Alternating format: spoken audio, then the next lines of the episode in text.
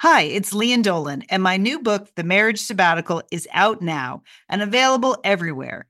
People magazine chose it as an April pick of the month, one of the best this week. A hopeful take on commitment, they said, and an innovative story about marriage. Mmm, sounds juicy. The Marriage Sabbatical, out now, available everywhere.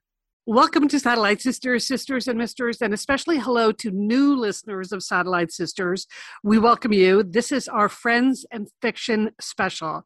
We were so happy to get to know these dynamic women over the last year, and we interviewed all five of the Fab Five in 2021, Lee, and it was exciting. Yeah, on today's show, we have three authors Mary Alice Monroe, Kristen Harmel, and Christy Woodson Harvey. Okay, three new books out but they have three totally different life stories. I am telling you, these are such fun interviews. I loved doing them. It was great talking to Mary Alice, Kristen, and Christy. But in the course of 2021, we have also spoken to Mary Kay Andrews and Patty Callahan Henry. So you can click the show notes there and check out where those shows are. But this was a super fun show to put uh-huh. together, uh-huh. and we welcome all of the friends and fiction listeners who might be just discovering Satellite Sisters for the first time. And we would like to thank our sponsors on this show. Uh, thanks to them, and thanks to you for listening to Satellite Sisters. Enjoy our Friends and Fiction special. You're listening to Satellite Sisters. What's a satellite sister? The person you call when the best thing in your life happens or the worst. The person that gets you up, gets you going, and gets you through. And every once in a while, changes your mind. This podcast is part pep talk, part weekly check in. Like grabbing coffee with a friend. Thanks for being here. Welcome to the Satellite Sisterhood.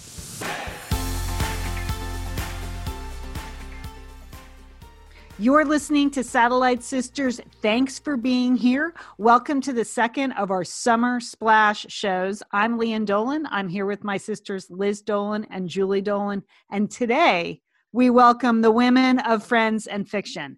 That's right. We're happy to talk to three of the Fab Five on today's podcast super duper Southern writers Mary Alice Monroe, Kristen Harmel, and Christy Woodson Harvey. All three have new books out this summer, and they are all wildly different. So, we'll be speaking to our friends and fiction friends individually. And up first is Mary Alice Monroe boy, she has a hundred books out this summer. Uh, I know, summer... Lian, it's amazing.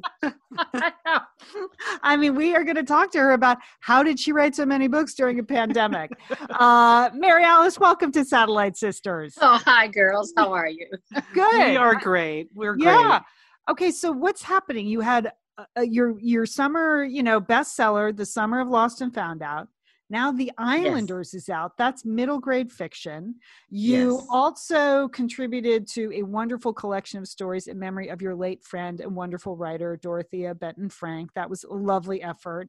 And you mm. launched Friends and Fiction. How did you do all that during the pandemic? Mary Alice. Well, I have to, I have to say, I am trying to figure out why I'm tired, but just right. listening to all that, I think I understand. mm-hmm, mm-hmm.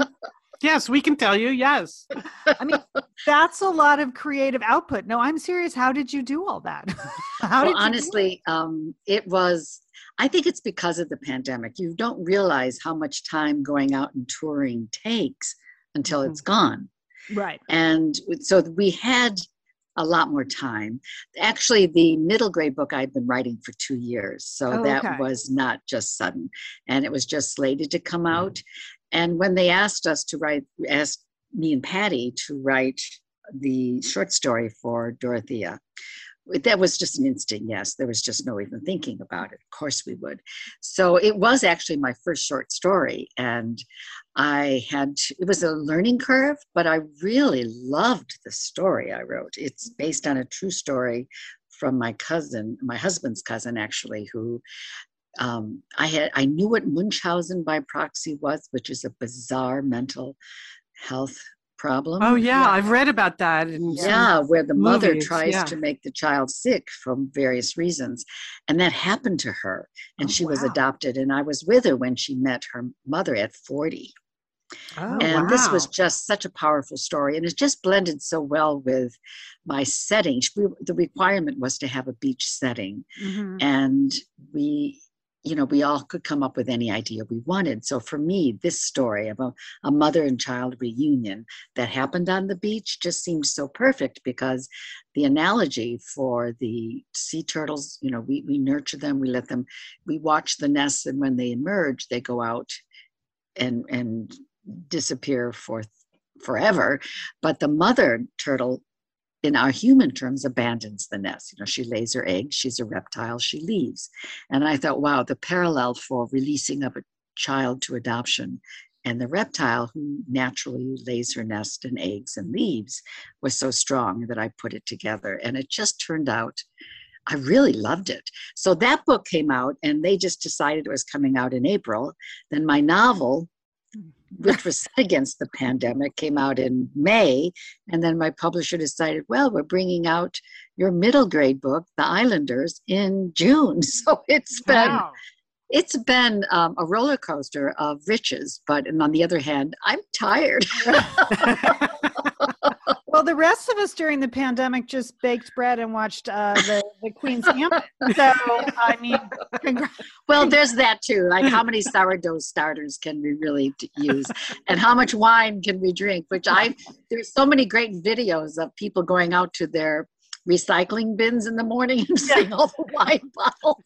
Yes, hysterical. Mm-hmm well, uh, congratulations, because that is a lot of productivity, but all very different yeah. projects. So yes. I I really enjoyed the summer of Lost and Found. It's you know classic Mary Alice Monroe. So, you know, set mm. on the mm. beach. There's a conservation theme running through it. It's a family saga, multi generational. A lot mm. of complications in all the stories. But honestly, Mary Alice, I was really surprised that you incorporated a corona coronavirus into the story. I, I yeah, thought that it, was super brave because you must have been writing in real time. Yeah, I did. And I have to say, it was both brave and naive. Okay. oh, really? Naive in what way?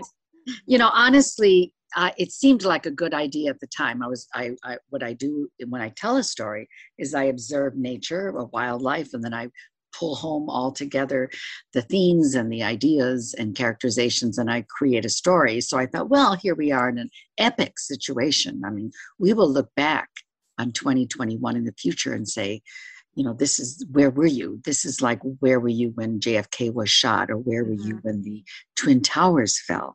It'll be like that, and it'll spark great conversations. So I thought, fine, I'm going to study the human species in great detail this time. What I didn't count on was how my perspective of what to say in the novel, what were the major points, would change as I lived through it in real time. Hmm. It, my ideas changed as we lived you know, thinking, okay, by June it'll be over. Well, right. it wasn't over in June. And mm-hmm. by September, oh my gosh, we're getting something called variants. And it was getting long, and people were dying.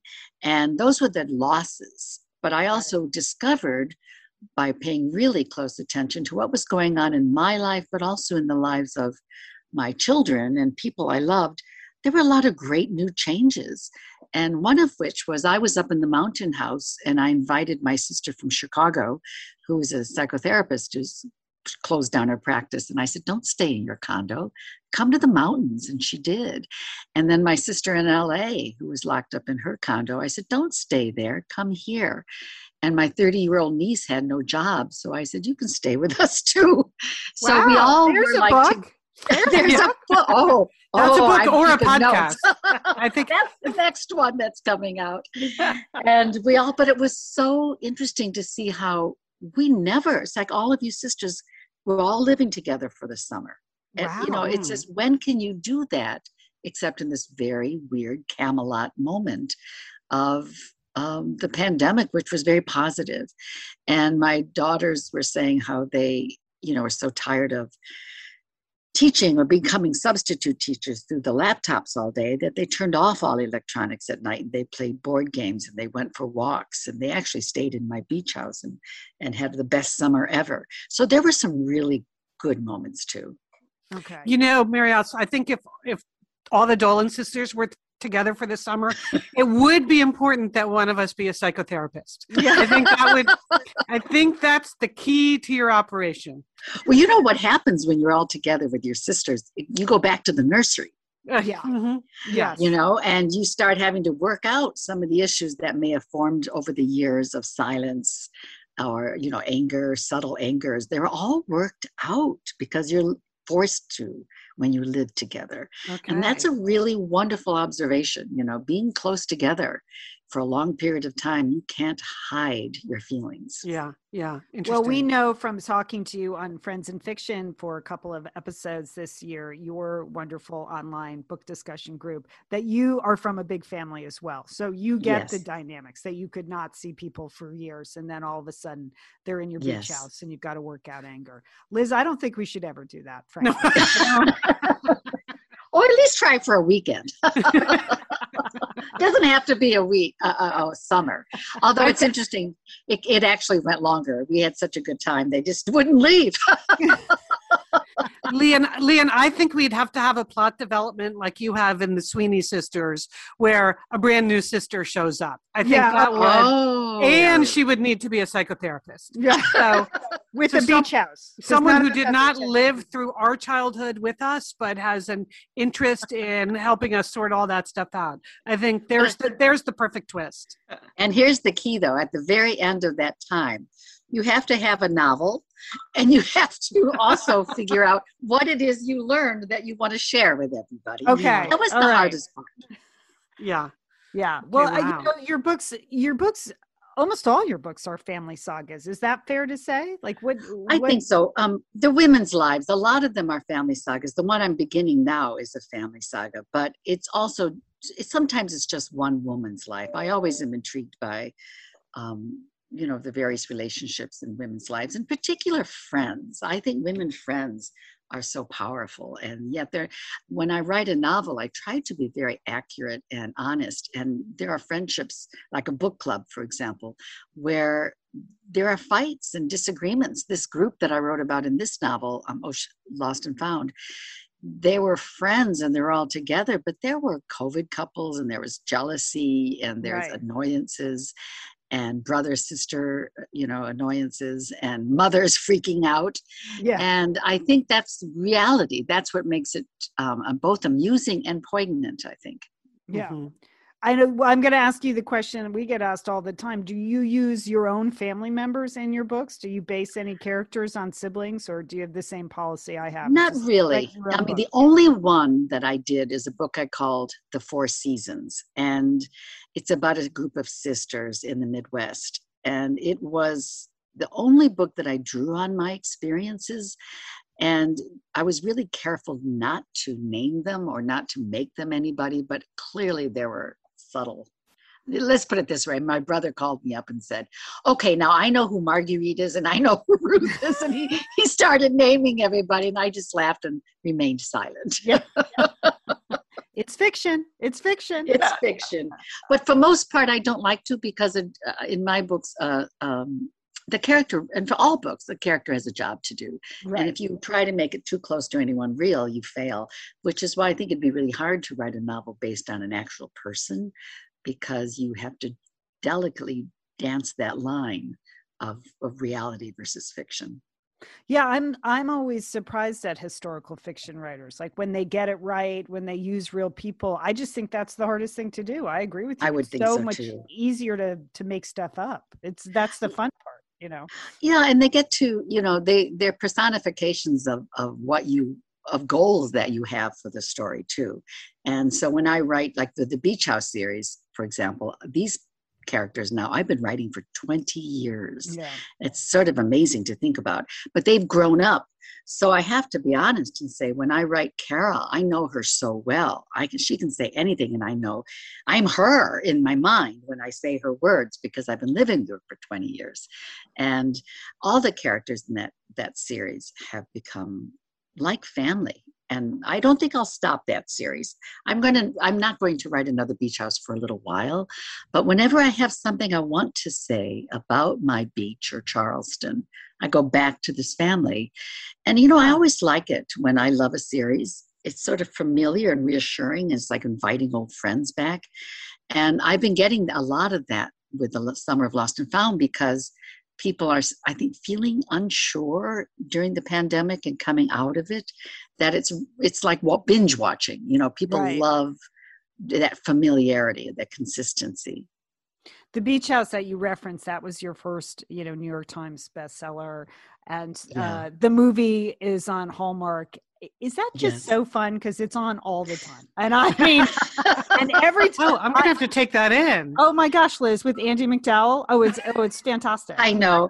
Well, I have to say that was the fun, the most fun story. I don't know if you ever heard how that happened. No. But when I when I wrote the book, The Beach House, 20 years ago, that was a really a big decision on my career, where I said I really was going to write books set against endangered species to try and make my audience aware.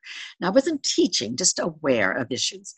And um, when I wrote that book, Andie MacDowell was in my head. I usually put pictures up as Cara so okay. fast forward 10, 12 years, and I'm oh. in an airport going from Atlanta to Charleston, and there's the hair. I recognized her curly hair, and I was like, "Oh my gosh, it's Andie MacDowell. And we, I sat kitty corner from her in a little puddle jumper, and I didn't say anything. I was determined not to bother her. It was 11 right. o'clock at night. I wasn't going to be that author. And she came to stand next to me while we waited for our luggage. And I thought, okay, thank you, God. this is fate. so, so, I said, Hi, it's me. I just want to tell you that you were an inspiration for my novel. And I just want to thank you. And she was so sweet, as she is, and said, Oh, well, what was the name of that book? And I said, The Beach House. And she wrote it down. And then my luggage came and I said, thank you. And I walked away. And as I was walking out, I saw this bookstore in the airport had a huge poster of my books and all my backlist in there. And I'm like, yes, oh my God. And sure enough, she walked by and she saw the book and she checked it and she bought it. And then she called me up a couple weeks later and said, I want to make a movie of this book. oh my goodness. That is so you know serendipity, right? Oh my gosh. That's fantastic. That's the greatest story I've ever heard about a book to film adaptation. You know, and then it became a Hall of Fame. And I grew up, you probably did too, watching the Hallmark Hall of Fame. Yes. Mm-hmm. They were always big deals in our house. And Sarah Plain and Tall was probably my favorite. And I remember when um when I watched the film, I was being inducted into the the South Carolina Hall of Fame that very night. I mean, it was like the greatest day of my career. And I was out in Beaufort, South Carolina, where the meeting was. And we all had to duck out after I got my award because my movie was premiering. So we went to Pat Conroy's house. And I'm sitting in Pat's big old orange comfy Barca lounger watching the huge TV. And under the TV, while I watch my movie, is his Crystal Award for his Hallmark Hall of Fame. The water is wide. And that was a moment, I tell you, that I'll never forget.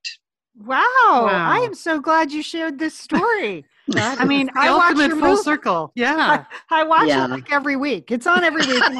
I just like to check in with it. It's just what's up. I don't even I'll tell Andie. and so now that I have that backstory, it's fantastic. Oh gosh, that's a great story. That's a wonderful story. Well, I can tell you enjoyed the movie. Then you enjoyed. enjoyed I did. I enjoyed watching making it. It's it's just when you see your words come alive. There's nothing quite like it. Yeah. I did not realize until I was prepping for this interview that you wrote the screenplay as well, which is cool. Well, I they say I did. I to be totally honest with you, I got the approval, and I okay. always was annoyed that why would you change the words? I said it perfectly the first time. Just take the credit. Just take the credit, Marielle. Alice. Take, take the credit. Yes. it's a it's rough out here in Hollywood. Take it. I'm grateful. No, truly, I'm grateful. Well, okay, Mary, Mary Alice, before it's too late, I have to ask you about your conservation work, particularly in the area of sea turtles, because yeah. you don't know this about me. This is Liz, but the sea turtle is my spirit animal. I talk about sea ah. turtles all the time. And on the oh. Satellite Sisters Facebook group, I've often been running what I call Operation Sea Turtle, which is more of my own personal fitness program. I'm not saving any sea turtles, but I just I enjoy the sea turtle. And so mm-hmm. reading all about all the work you have done as a state certified volunteer with the Island Turtle team, I just want to mm-hmm. thank you on behalf of other sea turtle uh, lovers.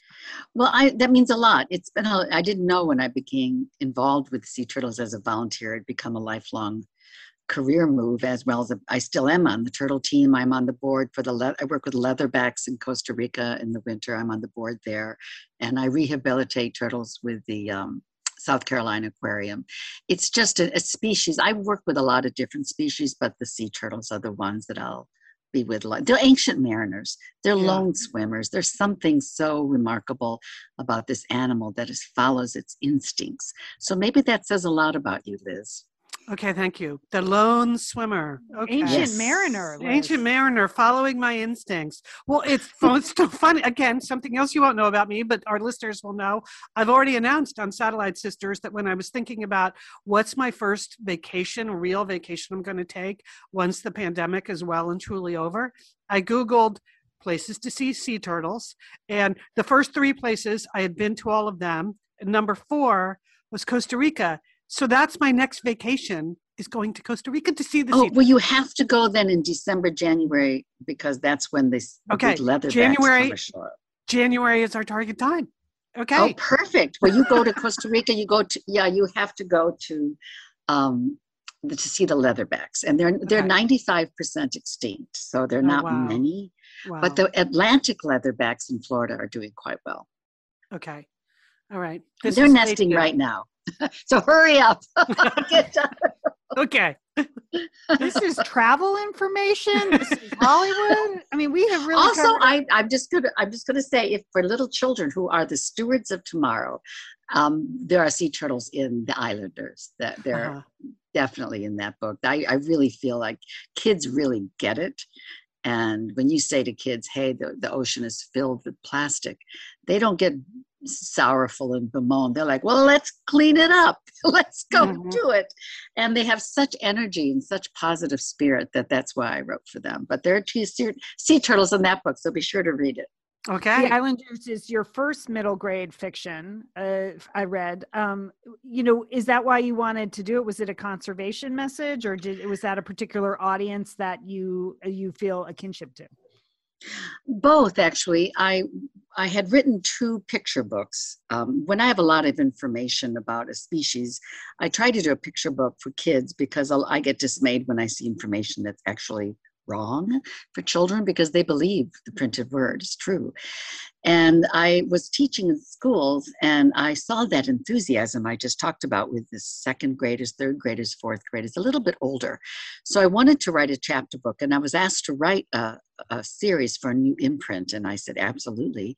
A little nerve, a little naive there too, and nerve wracking because writing for children is a very different animal.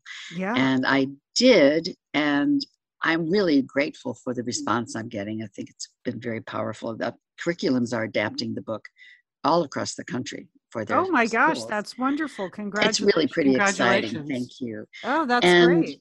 You know, the whole point for that book was to show kids that you unplug, turn off the electronics. Yeah. And it's okay to be bored at first, but then all of a sudden something magic happens. They start to explore and they look around and their imagination takes what takes off. And when that happens, they they become kids, real kids, and they play. And I really encourage for the mental health of all of us, but especially for kids, to get them outdoors, unplugged at least one day a week, you know, to just to say you're not going to turn on electronics. And these kids are on an island where there are no, it's a true place, it's Dewees Island, no cars, no stores, only accessible by boat. And for these kids, no Wi Fi and they think it's going to be the worst summer ever. But these kids meet each other and they're unlikely friends. You have an Af- you have an african american boy from a wealthy family in atlanta and you have a girl from lo- from local island who's kind of a know-it-all in nature.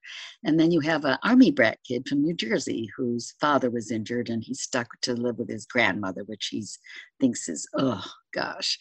And it it turns out they're good friends and it turns out they explore and it's the best summer ever so i, I hope people will read it with their kids And I always say this too a lot of people who are going to learn about an animal or something they don't know, pick up a middle grade book or a young adult because the writing is cleaner and simpler and you can learn the lessons much more than if you were trying to read it through an adult novel. And certainly as a writer, I had to approach it that way. Well, it sounds like a great vacation book. If people are off in August, it is. As we, this will be on our summer splash show, just to to read in August. Is there an audio book of this too? That also sounds. There like is. I I used to read my audiobooks, but I thought it needed a boy's voice and it needed a, a kid sounding voice. So I stepped aside and it turned out really well. Okay. it was so, a good decision. I'm I'm only relieved because now I know you can't literally do it all. I mean, saving species, you're writing screenplays, you're hunting down movie stars. I'm just relieved you don't do your own. And I'm gaining weight. I've gained the COVID 15. So obviously I've got to work on that. Okay, too. great. I'm glad to hear it. Congratulations. No, Mary Alice, thank you so much for being on Satellite Sisters. What a delightful conversation. We, I mean, she's written a lot of books. She has a lot going on. And we didn't even get a chance to talk about Friends and Fiction, but I know that our Satellite Sister audience is familiar with the great work you're doing there. So thank you so much for being on and have a great summer. Well, thank you. And I always have such a good time with you. Thank you. Thanks, Mary Alice. Bye. Liz, summer is coming up, and you know what that means? It means you're grilling. You're grilling and chilling sure. there yes. with your with your ButcherBox. What what do you got going on the grill this summer? Well, you know, here's the thing. Because I'm going to be up in, in Bend for part of the summer, yeah. I'm having my box sent there, Lian. That's I mean, great. Go on vacation with your ButcherBox is what uh, what uh, what I'm recommending. Yeah, other way, you're just going to buy meat and fish and stuff when you get there. Why do that? Anyway, you, I love their steaks. I love their scallops. The scallops are really good. And the chicken thighs, all good. I'm ready. That's right. ButcherBox gives you peace of mind and easy to find high quality meat and seafood you can trust. It's 100% grass fed beef, free range organic chicken, pork that's raised crate free, and wild caught seafood no antibiotics or added hormones. And as Liz said, delivered right to your doorstep. And you can customize that delivery plan, Liz, right? Because it can go wherever you want it to go, whenever you want it to go. If you want to delay it a week, you know, speed it up a week, you just go to your ButcherBox account and you can make that all happen. It's so easy to manage online. Yeah. And if you're like Liz, you can take your ButcherBox on vacation, which is That's nice. That's nice. nice to have something familiar there. yes.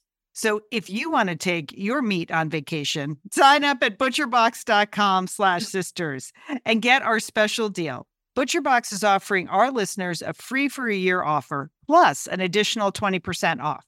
So you can choose salmon, chicken breast, or steak tips free in every order for a year. Sign up today at butcherbox.com slash sisters and use code SISTERS to choose your free for year offer, plus get $20 off your first order. Thanks, ButcherBox. Julie and Lian here, and we are so excited to welcome Kristen Harmel to Satellite Sisters. You know her as a New York Times bestselling author. She wrote The Book of Lost Names, bestseller, The Winemaker's Wife, bestseller. Her new book is The Forest of Vanishing Stars. It is really special. It is also a bestseller. But Kristen has a really fantastic backstory. So much writing from sports writing to People Magazine to Women's Day to American Baby. I can't wait to talk to her. Kristen, welcome to Satellite Sisters. Hi, thank you so much for having me. I'm thrilled to be here. Oh, it's really a pleasure. Julie, we loved Kristen's new book, didn't we? Oh, well, first of all, the title is just amazing. And yes, this is an absolutely captivating book. I really enjoyed it. And we're going to talk more about it, the the Forest of Vanishing Stars. But I wanted to start with your your broad writing career because I feel like that must all add up to these great historical fiction novels that you write. But um, you, I was surprised to read that you started your career as a sports writer. What drew what drew you to that? um, yeah, I, I did. And actually, um, what's even funnier about that is I was only 16 when I started. So, oh my um, gosh. Oh, you know, wow. I, I, it's nuts. So, I mean, that's what I thought I wanted to do. I, so I've always known I wanted to write novels. Okay. Um, but, uh, you know, when I was a teenager, I thought, well, maybe that's not a very practical career goal right out of the gate. So I'd like to start off being a journalist, you know, because I like to write. I like to talk to people. I like to ask people questions. And those seemed like things that a journalist would do too. Um, so I decided when I was like 15 or 16, okay, that's how I'm going to start. Um, and then I thought, well, what's holding me back? I'll just start now. So I bought books about um, how to write for magazines, and they said, you know, write a query letter to a magazine and tell them what your article idea is. So I did that for local magazines, cleverly omitting my age, not lying, just not not specifically mentioning you know, that I Kristen, was 16. A lot, a lot of us cleverly omit our age. I know. I'm I'm 42 now, so I'm I'm at that point where I'm starting to do it on the other side of things. So um, but uh, yeah, so um, I my first story that I ever pitched was about the St. Louis Cardinals, and I got to go talk to a bunch of Major League Baseball players, and I subsequently got um, assignments from the same local sports publication to write about uh, the local NFL team, the local NHL team, and then some Major League Baseball teams that were in my hometown for spring training. And it was months before the editor actually met me face to face. Oh my gosh! jaw just dropped, and he said, "How old are you?" And I oh. said. Oh 16? Is that a problem? you know what? I, I can't because I'm thinking back. I started my career in sports media too. That's why you this did. stuck out to me. Oh, yes. I had no idea. Yes. So and still love sports. So I was a writer and producer, and oh um, and so I was like 22 or 23, and that's when women were first allowed into yep. the locker rooms. But that is very intimidating, and I have to say the players enjoyed intimidating. So do, were you in yes. locker rooms when you were 16, 17? I was. Isn't that the oh weirdest thing? Oh and, and, and at the time, I just thought, well, this is normal, and anyone treating me like it's not normal is just being sexist. But like, right. obviously, that wasn't it. I, you know, I was 16, and I looked like I was 12 because I'm only five feet tall, and like, oh my! I, I mean, it's yeah, it, it's ridiculous when I look back. But yes, I was in locker rooms interviewing, you know, professional athletes like I was a grown up. okay, that's that's the screenplay I want to. Re- I know that's I mean, a movie right there. oh my god! But make yourself 18 so it's slightly less creepy. But I, I can remember exactly. I, I, remember being in the Dodgers locker room, and I wasn't yeah. a sports journalist. I worked for a sporting goods company, so we were that we oh. I did marketing stuff more. So when I first walked into the locker room, and they were like a hundred percent naked, oh and I was gosh. like, I don't, I don't, I'm not a, I don't need to do this. I don't, exactly. and they. I don't want to name names, Mike Piazza, but I mean, I just I was like, oh my gosh, I did, just where do I look? Where am I oh looking? My gosh. Am I looking up? So I that really caught my eye. You yeah. and I need to trade some stories someday because I, I I bet we both have some. That is yeah, crazy. Yeah, yeah. so, um, but then you moved to magazines and you wrote for People magazine for a long time. And I have a couple other friends that wrote for People. Was that a great training ground? I mean, because People covers everything. It was wonderful. Um, you know, it was nice to do a mix of that plus longer features for other magazines because, okay. you know, people opens a lot of doors but the articles wind up being very short so um, so i would say that at people i kind of honed my interview and research skills mm. and it was through work at other magazines um, that i kind of maybe developed my writing a little bit more although i will say that uh, people was fantastic for learning how to be gracefully edited you know what i mean like because right. you you turn in you know a thousand words and they'd be like oh yeah we've decided we're actually going to run this at a 100 175 words with a oh, large picture. And you're like, okay. So it pays the same. Like, that's why we like People magazine. yeah, that's right. exactly. Exactly. No, it was it was a great experience. And um, there were so many you know i primarily i did a lot of celebrity stuff there but i would say my primary job in the years that i worked there was to do the heroes among us stories oh yeah stories of real people doing incredible extraordinary things. And um, i think there's a I, I didn't i don't think i've realized it until recently but i think there's a direct through line from that to the career that i'm working in now. I mean that's really mm-hmm. at the heart of my books like it, you know ordinary people rising up and doing extraordinary things and that's what i've been writing since 2000 for people. Okay well you just answered my next question because i was going to say ha- has the experience of of writing at people and other magazines how has it informed your work? But that's it you're sort of on the lookout for these ordinary people stories huh? I, I suppose, but you know, I don't think I realized until a couple of years ago that I was doing that. I don't think I, you know, because I, started my novel writing career writing um, romantic comedies, which mm-hmm. you know now I primarily write historical fiction, so it's very different. And I think that with those romantic comedies kind of thrown in there in the middle, um, I, I had never really connected the dots that you know that like right, that, right. that people experience maybe was a portion of what led me to where I am today. Well, probably all your writing just keeps building to where you yes. are. With, yes, you know, it, from 16 on. And now you're like, you have two books out this summer. The Book of Lost Names is out in paperback. That was an instant New York Times bestseller. This beautiful book, The, the Forest of Vanishing Stars. Both are World War II books, they're Holocaust related why do you and your last i think three books have all three or four right have all been world war ii related. Why do you continue to be fascinated by that piece of history? That is such a great question. Um, you know and i think that part of it is that there are so many stories that haven't been told yet. And not just stories that haven't been told but stories that are very relevant to the world today mm. um, and stories that still hold lessons for us. Um, you know it, it's it's it, it is strange to me in i do a lot of reading about world war ii as well and um, it, it, doesn't often feel like i'm reading about something that happened 80 years ago i, I mean these stories feel much more um, modern and immediate than that and i think a lot of the stories that still have to be told have to do with the role that women played mm-hmm. um, and, and yeah. i like i like that we're getting a chance to look at this world war that we thought we all knew um, from a slightly different angle with slightly different heroes or heroines, as the case may be. Yeah. Is that? I mean, it seems like readers can't get enough of World War II. I mean, mm-hmm. I I thought, well, that trend will die out. I mean, because yeah. it's almost all the historical. It's there is a lot of World War II historical fiction, but maybe that's it. Maybe it's just that this is finally a chance to hear the women's side of the war, and that's so appealing to you know primarily female readers. Yeah. what do you hear from your readers? You know that is a big part of it. Um, I, I, think people also like to learn something um, without feeling like they're sitting down for a history class. You know what I mean? Like if, if, you can sort of enjoy the experience of the novel, become emotionally engaged, and then walk away with a little bit of a lesson at the end, maybe like a, a history lesson plus a life lesson, then like, hey, bonus. See, it's like three for the price of one. Right, yeah. like, right. right.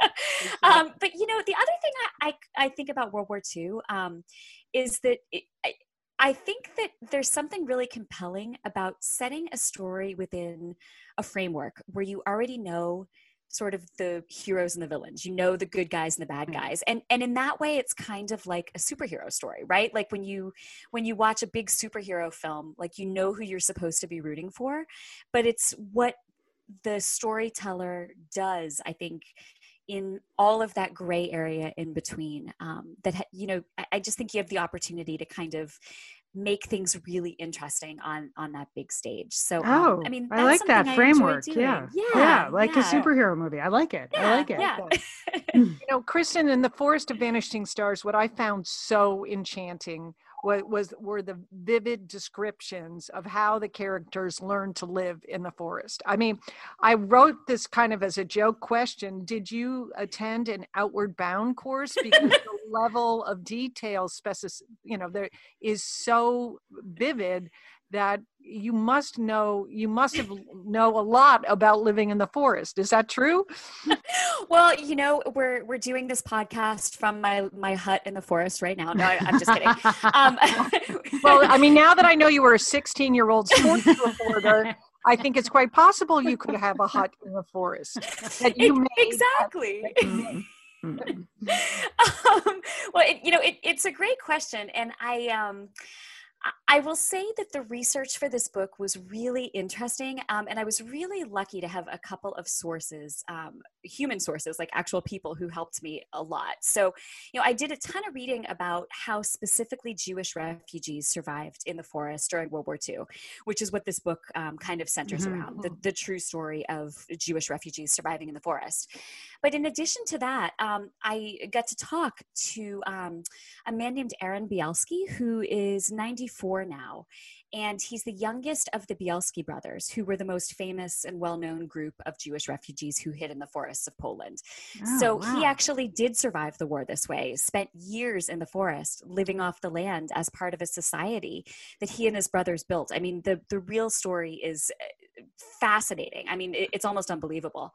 Um, but um, in addition to that, I was able to work with a uh, a Belarusian forest guide who knows okay. the forest I was writing about inside and out.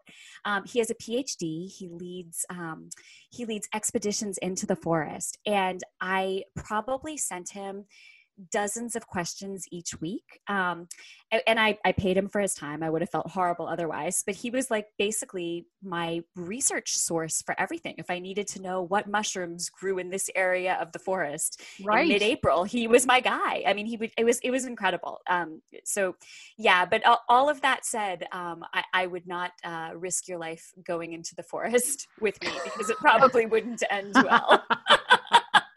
and if you're, you're not grounding up leaves at home and burying yeah. any of that, okay, okay. That's, how did you connect with? How did you connect with the uh, the brother, the 94 year old? How did that happen? Oh gosh, I don't how I wound up finding him. Okay. Um, you know, I think I had heard that he lived in the United States, and it actually turned out that he um, lives just a couple of hours away from me um, in Florida, which is wow. crazy, right? Like that's I, crazy. It, okay. It's weird. It's it's one of these many things that made me feel like, okay, this was obviously the book I was meant to write. Um, but um, you know, I think I found him through. He had written a memoir um, years ago. Okay. And I think I found him through the person who had co authored that with him.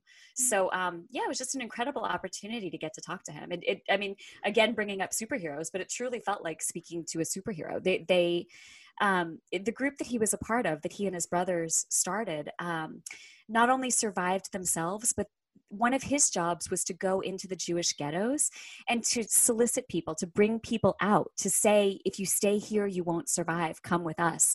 So, I mean, he, wow. uh, they, they saved hundreds of lives. It's, it's, oh, it's staggering. How, it was how courageous. You know?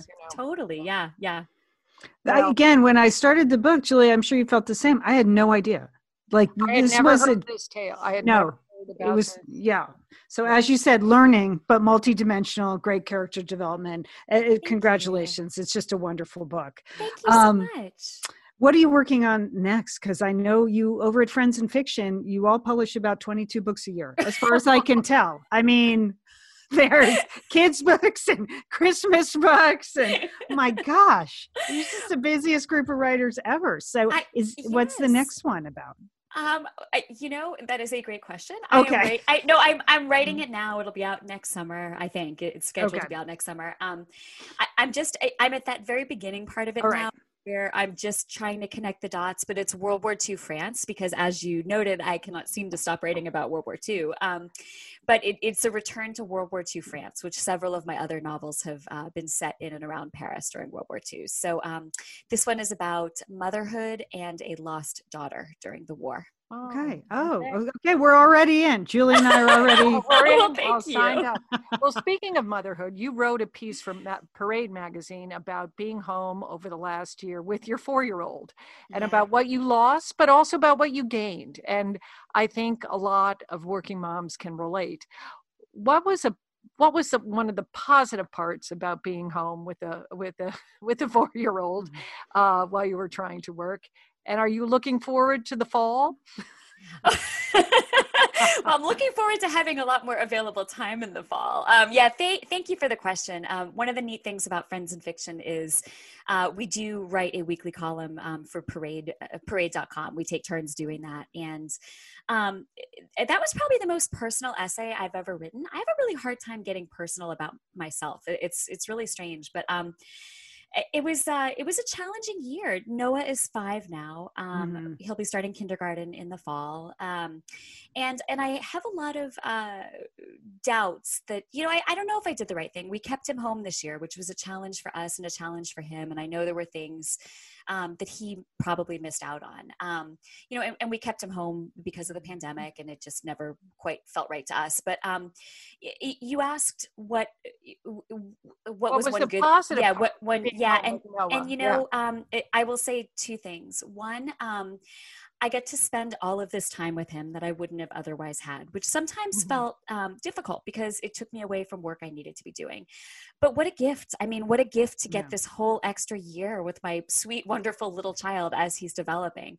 And then number two, um, I get to teach him to read. And if if. I, it had not been for this year, he would have learned that in a classroom. You know, I would have had a, a second row seat to it. I would have seen him coming home with all of that new discovery lighting up his eyes. But I got to sit there at our kitchen table and see as the dots connected in his head. And i mean he can read short chapter books now and, and wow. that happened that happened over the course of this year though. And and just to be able to be a part of that um I think it's something I'll I'll never forget. And and you know there were there were beautiful things that came out of this tough time. Right. That's good. No, that's really magical to see. Julie Julie yeah. tried to teach her grandson to read. No no luck, right, Julie?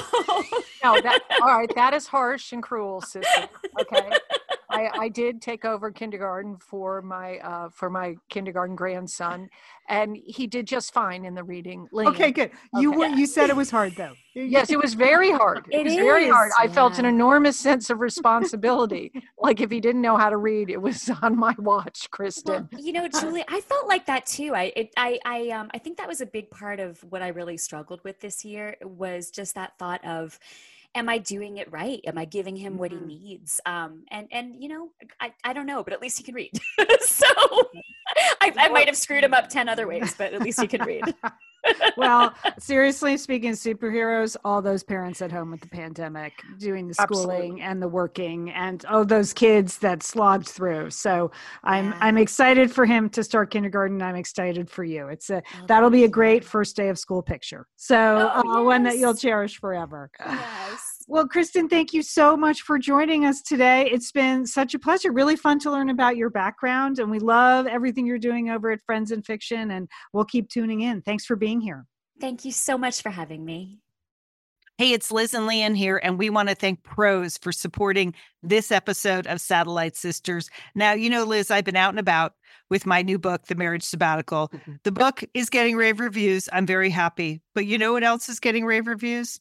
My hair, Liz, my hair from Prose is getting rave reviews. Lian, I am not surprised. You have been on that Prose hair regimen for quite a while. I mean, you have good hair anyway, but now you have great mm-hmm. hair because you've really paid attention to it. Well, Liz, Prose is made for people, not hair and skin types. Personalization is rooted in everything they do from their in depth consultation to their made to order model. And you know what? I love the regimen they have me on. I, do I take the hair vitamins every day? Yes, I do. Do I use my shampoo and conditioner made especially for Lian Dolan? Yes, I do. Do I sometimes use the leave-in conditioner when my hair's really dry? I do. And I even have a pre-scalp thing that they give me. Okay, Prose, you you're the boss. I'll take it. you tell me what my hair needs. That sounds good. And here's the thing. It's personalization, Liz. For yeah. millions of possible formulas, only one is uniquely Lian's. Okay? And I'm I'm using it. Prose mm-hmm. isn't just better for you, it's also better for the planet, Liz. They're certified B Corp, cruelty free, and the first and only carbon neutral custom beauty brand. So, Prose, we love you. I love the photos of my hair. Couldn't be happier. photos of your hair. There are people in the photos too. That's the thing about a book tour. Everybody yeah. has their picture taken with Lian and then post it. So yeah. the hair is important. Couldn't be happier, Prose. Prose is so confident that you'll bring out your best hair and skin. They're offering an exclusive trial offer of 50% off your first subscription order at prose.com slash sisters. So you get your free consultation, then 50% off at prose.com slash sisters. And prose is spelled P-R-O-S-E. Prose.com slash sisters. Thanks, Prose. It is a pleasure to welcome to Satellite Sisters the third of the Fab Five that we're interviewing today from Friends and Fiction, Christy Woodson Harvey. Her latest book, Under a Southern Sky, is a New York Times bestseller. She writes wonderful contemporary fiction that has a real sense of place. It's both, you know, literally and literaturely. You are right there in her book, spending summer in the Carolinas. Uh, and we are so happy to welcome Christy to Satellite Sisters. Hi, Christy. Hi, Kristy. Thank y'all so much for having me today. I'm so excited to be here. Oh, this is great. Well, Christy, we want to start first with the book, and then we're going to get to some other personal questions. In this book, Under a Southern Sky, you know, and also in my sister Lian's book, in the Sweeney Sisters, yeah, you use a scientific development. In your case, and for Under the Southern Sky, frozen embryos, and Lian has a DNA discovery in her book that set in motion the characters and how they have to respond to it.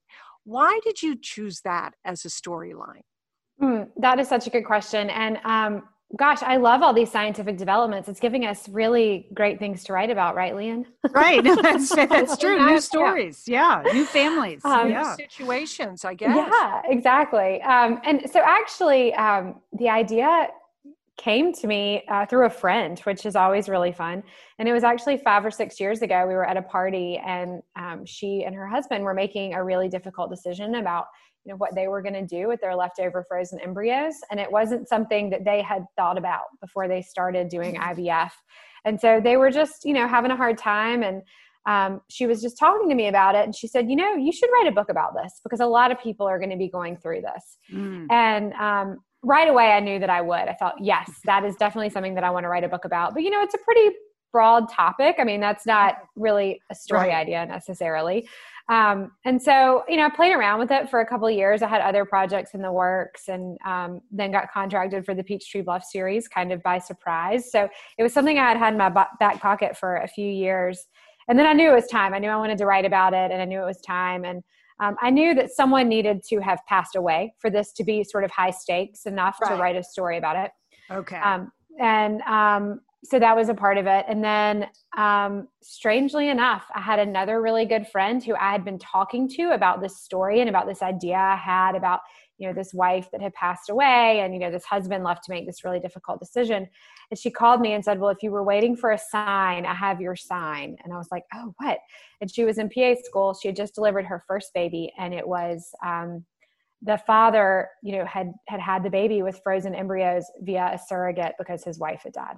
And i was like wow. okay it's time to write the story. Oh, wow. so it was very it was it was very cool that we had just been talking about that. And then that happened and i thought okay well this is realistic then. So let's right. Yeah. Oh, that gives me chills. I know but it, it is such a modern dilemma. And uh and i think how you treated it in the book was just beautiful. So well, thank you. uh, you know a big part of your books is the sense of place in the south and i know after i re- read your books i just really want to move to a beach town uh, and live in one of those fabulous houses that you that you describe. Uh, how do you create that in your work you know how do you create i mean do you find do other readers say hey can can i move to north carolina you know and live in that house or whatever you know? well i think the best example is that i influenced myself okay. okay that's fun. i was writing the peachtree bluff series and i based it off of beaufort north carolina which is this town on the coast and we had a house there and we'd spent a couple years redoing it and we just loved it and um, I remember one day like looking up at my husband and being like, wait, why don't we live here? I mean, these people live here in Peachtree mm-hmm. Bluff. And he's like, yeah, why don't we? And so we we hatched this plan that we were going to move for a year because our son was in preschool and we were like, we can figure this out for a year. And then we never left. So, oh my gosh, that's a good story. I didn't know that. Wow. Yes yeah, uh, oh, yeah. All right. So you have made my dream come true. Thank you very much. um, but but no, I mean, I do think um, in some ways that's kind of the dream, and and and I, and it really, I mean, in a very practical way, I do think it's helped my writing. I mean, I love being able to, you know, see the water and the wild horses and all these things that I sort of write about on a daily basis. I think to live in them, it really does influence your writing and it, it really does help inspire those stories. So I guess the short answer would be that, um, I mean, I think just living here and realizing how very, very different. I mean, you can drive a mile away or be on a boat a mile away from somewhere where you normally are and have a totally different setting for a story. And so that's been a really cool thing too, to be able to kind of, you know, bounce around and um, to different places and get a whole new setting.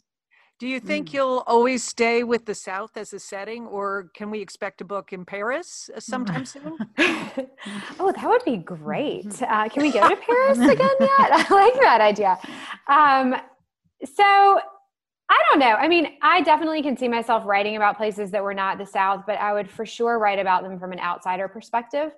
I think that's kind of important. I, I, know, for example, like I have this really good friend that lives in the Midwest, and I'll read her books. You know, they're all set in Wisconsin, and I'll think if I set a book in Wisconsin and I talked about a bubbler, I would have called it a water fountain, you know? Right, so right. I, th- I, think it's hard to write about places um, from an insider perspective that you don't really know, but I would love to write about, you know, a Southerner going to another place for sure. Okay. Um, and I love writing about, you know, any place that I can see kind of from an outsider perspective. But I have really realized that I think you can tell when someone writes about a place that they do not intimately know.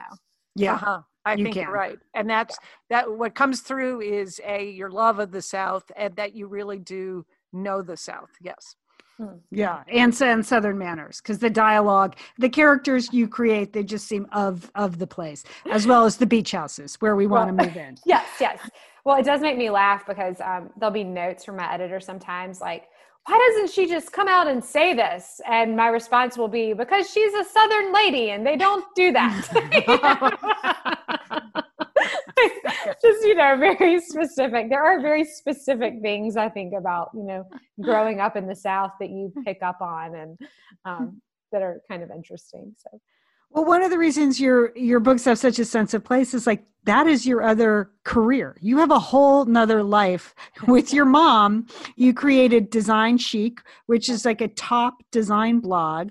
It's you're in the Design Blogger Hall of Fame, Christy. Congratulations! First of all, right. sponsored by Traditional Home, one of our favorite magazines, isn't it, Joel? Yes. We love Traditional. I, I know. I we weren't we scheming at one point to see if Traditional Homes would redo my house. Yes, we, we were. Did, they did we, not. There was there was no uptake on that. We did but, that pitch. Yeah. I wish they would do mine too. That would be yeah. fantastic. but how did that start with your mom? I mean, it's such a great. We were just on it, looking at a, a home in Julie's neighborhood. You have a house tour of a house in Julie's neighborhood in Dallas. Yes. yes. Yeah. Um, yeah. Well, you know, it started as a lot of good things do, just um, kind of by accident, I think. Um, so, about, gosh, like 11 years ago, it blows okay. my mind. We've been doing it 11 years, but um, we were both redoing houses at the time. And um, I was just getting, I was actually working in finance and I missed writing and I was trying to kind of get back into writing in some ways. And I was doing some freelance stuff. And my mom called me one day and told me that she wanted to learn something new, which I just found hilarious. And she was like, "Yeah, I just I feel like I need like a new skill. I feel like I'm like, you know, I want to like challenge my brain." I was like, "Oh gosh, okay." Um, and so then she said, then she said, as you know what what comes next. So what are we going to do? I was like, "Oh, uh-huh. Okay, so I'm going to challenge my brain too." And I said, "You know what? I have been doing some freelance pieces for these blogs and they're like kind of this thing like we should start a blog and she said that sounds perfect. What's a blog? yeah, it's great. It's great. um, so we've all been there. We all yeah. What's a podcast? Right? Sure. Right. Yeah. Right. Sure. Y'all start a podcast. When the yeah. world's a podcast. Mm-hmm. But so we started the blog and we thought, you know, we would do it for like six months or something. When we were finished redoing these houses, we would be done with it. And, you know, I think what it really boils down to is the fact that we hit it at a really great time. I mean, 11 years ago, blogs were a big thing, but every person on the planet didn't have one.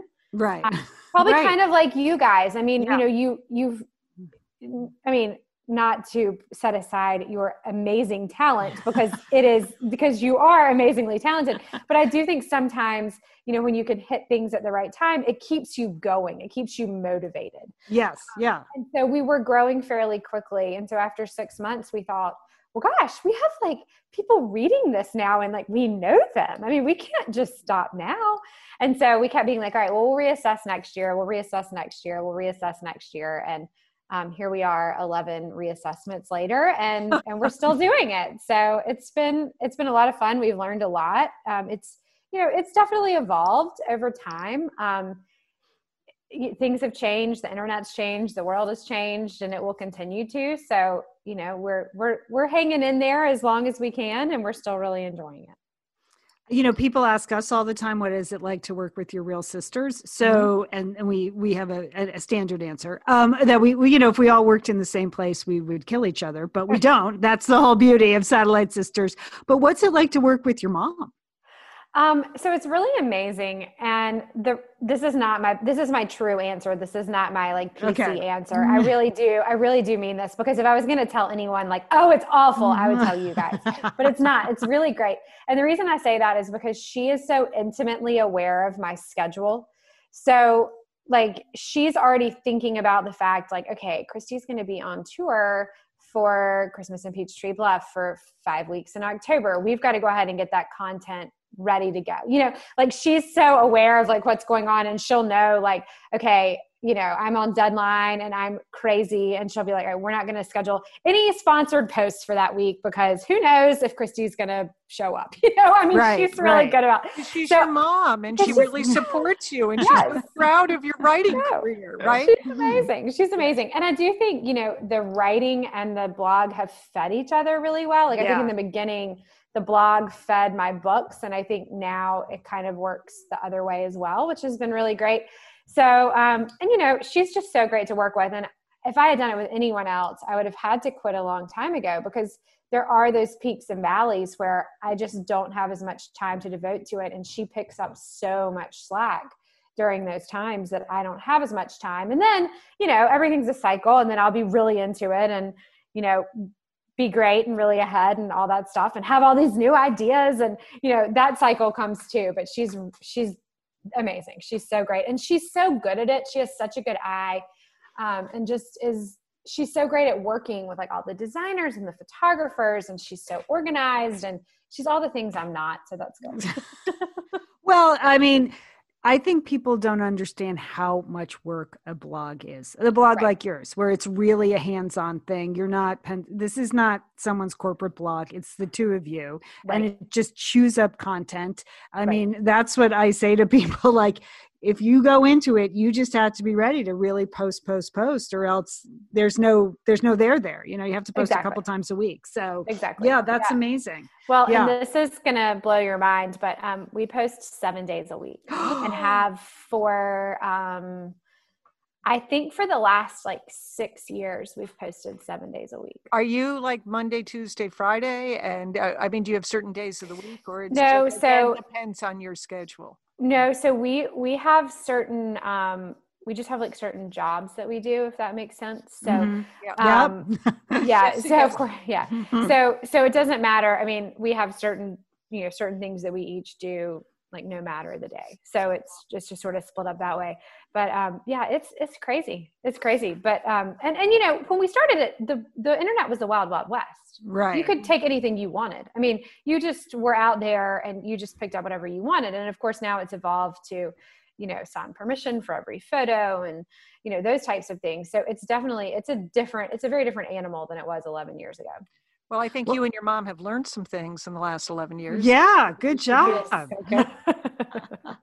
um, we will put a link to Kristy's blog in the show notes. Uh, you can reach it at mydesignchic.com. The blog is Design Chic. And also, totally worth following Kristy on Instagram because just beautiful houses. Like, I, you know, I think Instagram is great for dogs, gardens, and, and houses. You know, that's my mainly I who I follow. Say, yesterday, we posted a dog in a house, and that is, we were like, why are we doing houses? We should just have a dog Instagram. That's all we should do is dogs because people absolutely lost their minds about the dog. So we were like, okay, dog Instagram, new strategy.